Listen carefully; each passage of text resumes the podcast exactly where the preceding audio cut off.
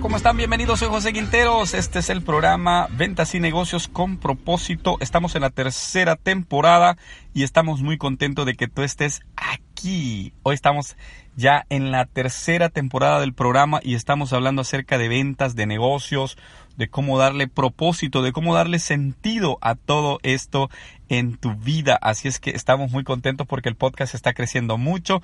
Gracias a toda la comunidad hispana en Estados Unidos, que es la que está en primer lugar de escuchas del programa, gracias a México, a Colombia, España, gracias a mis amigos que ya se pusieron en contacto conmigo, a Carlos en Los Ángeles, a Doyle en Texas, a mi amigo eh, Ángel Lara en Argentina y a mi amigo también desde España que siempre están ahí tratando de ponerse en contacto. Bueno, bienvenidos, gracias por estar aquí.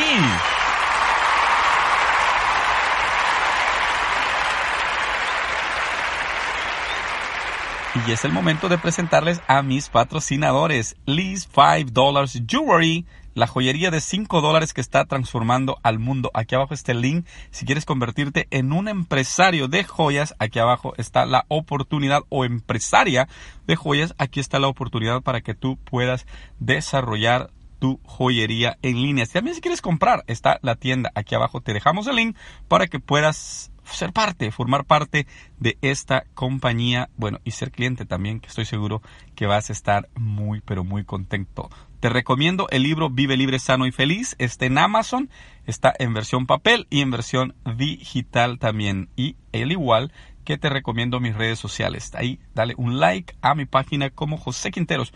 Escribe en Facebook arroba José Quinteros Podcast y ahí te aparece mi página para que te puedas unir y puedas eh, recibir notificaciones todos los días de lo que, bueno, es inspiración para nuestras vidas. De vez en cuando pongo chistes ahí también, así es que está buenísimo la página José Quinteros Podcast.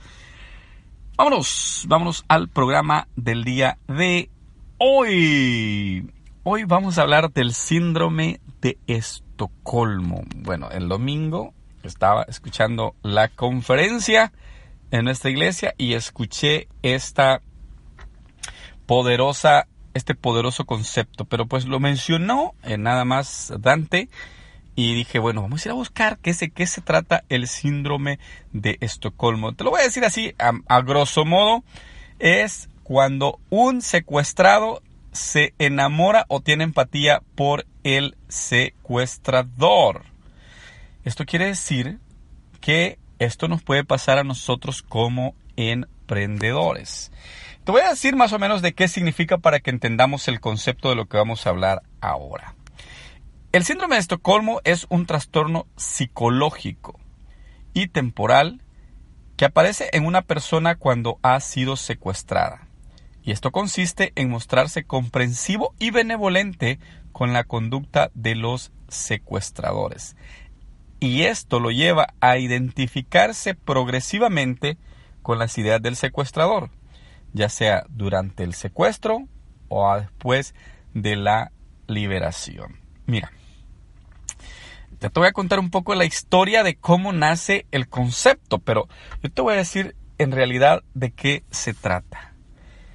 Se trata de cuando una persona está siendo, ha sido secuestrada, le han quitado todos sus derechos, todas sus eh, libertades.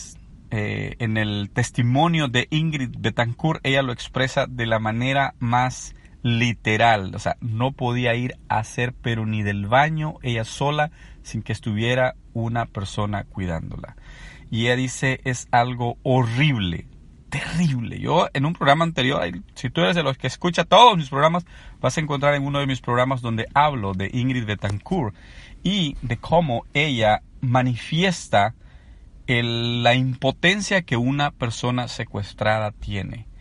Pero al perder esta persona todos sus derechos, todas sus libertades, esta persona empieza su cerebro a crear una empatía con el secuestrador. Muchas veces puede ser por miedo a que el secuestrador le haga daño o la pueda matar o pueda eh, torturarla, que empieza a crear empatía hasta que llega un momento, hasta casi el punto de que se puede llegar a enamorar si es mujer y el otro es hombre o al contrario, pueden llegar a enamorarse del otro, del secuestrador.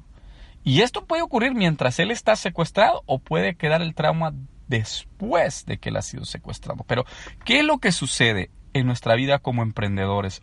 Mm, no vamos a decir como emprendedores, sino qué es lo que sucede en la vida del ser humano. Cuando el ser humano siente que no se siente con las manos atadas, que no puede hacer nada, sea por el país que vive, sea por eh, las limitaciones del idioma, cualquier tipo de limitación, el ser humano llega un momento en que crea empatía con ese dolor.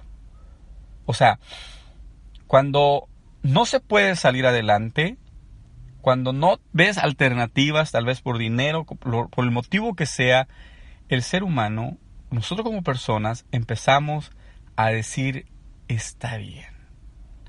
Pobre, pero feliz. Pobre, pero por lo menos estoy mejor que el vecino.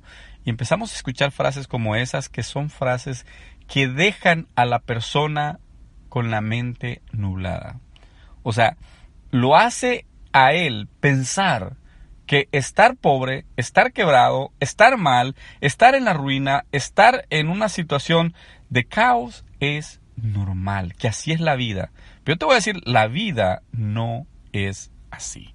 Te voy a contar un poco de cómo nace esta eh, historia o cómo nace este concepto del síndrome de Estocolmo. Esto sucedió en, una, en un secuestro en 1900 73. El 23 de agosto de 1973, un hombre de apellido Olson dice que intentó asaltar un banco en Suecia, en la ciudad de Estocolmo, por eso el nombre del síndrome de Estocolmo.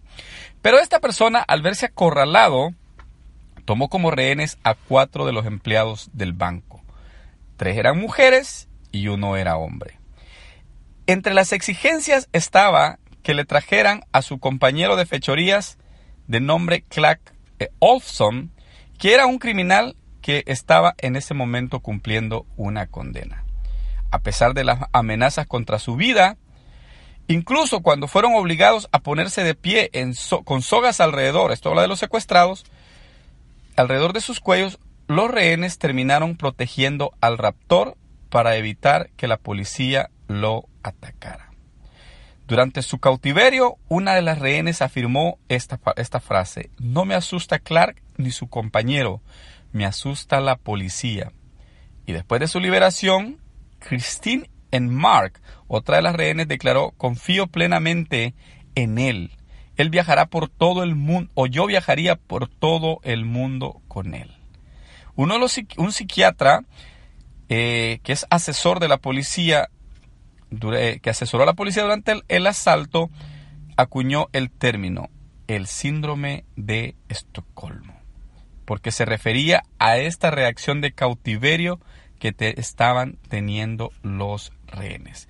Después de un año, en febrero del, del 74, Patricia Hartz era nieta de un hombre multimillonario dice que fue secuestrada por un eh, secuestro. Eh, fue secuestrada por un ejército de eh, simbiones de liberación.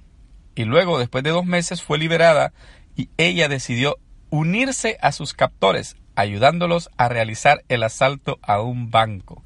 Este caso le dio la popularidad, la popularidad al término el síndrome de Estocolmo. Al intentar ser usado por su defensa durante el juicio, aunque nunca fue aceptado por el tribunal y ella fue condenada por el robo. Era una chica de nombre Patricia Hart quien le dio la fama mundial a este síndrome. A ella la secuestran y después de que la liberan, su padre era un multimillonario, paga el secuestro, pero después ella decide unirse a los captores. Y luego cuando los atrapan a todos, ella dice en su defensa que le había ocurrido el mismo síndrome de Estocolmo. Bueno, esto no le valió, la metieron siempre a la cárcel, pero ¿sabe qué fue lo que pasó? De que ella llegó a tener empatía con sus captores. Y desde esta época hasta la fecha, el síndrome de Estocolmo se registra como una enfermedad, una desviación patológica del ser humano en la cual la persona llega a enamorarse de quien lo tiene oprimido.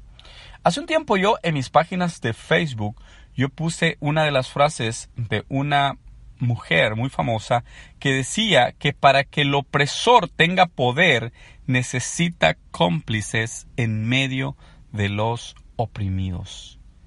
Si tú quieres que la pobreza te oprima, tú eres el único que le va a dar el poder a la pobreza.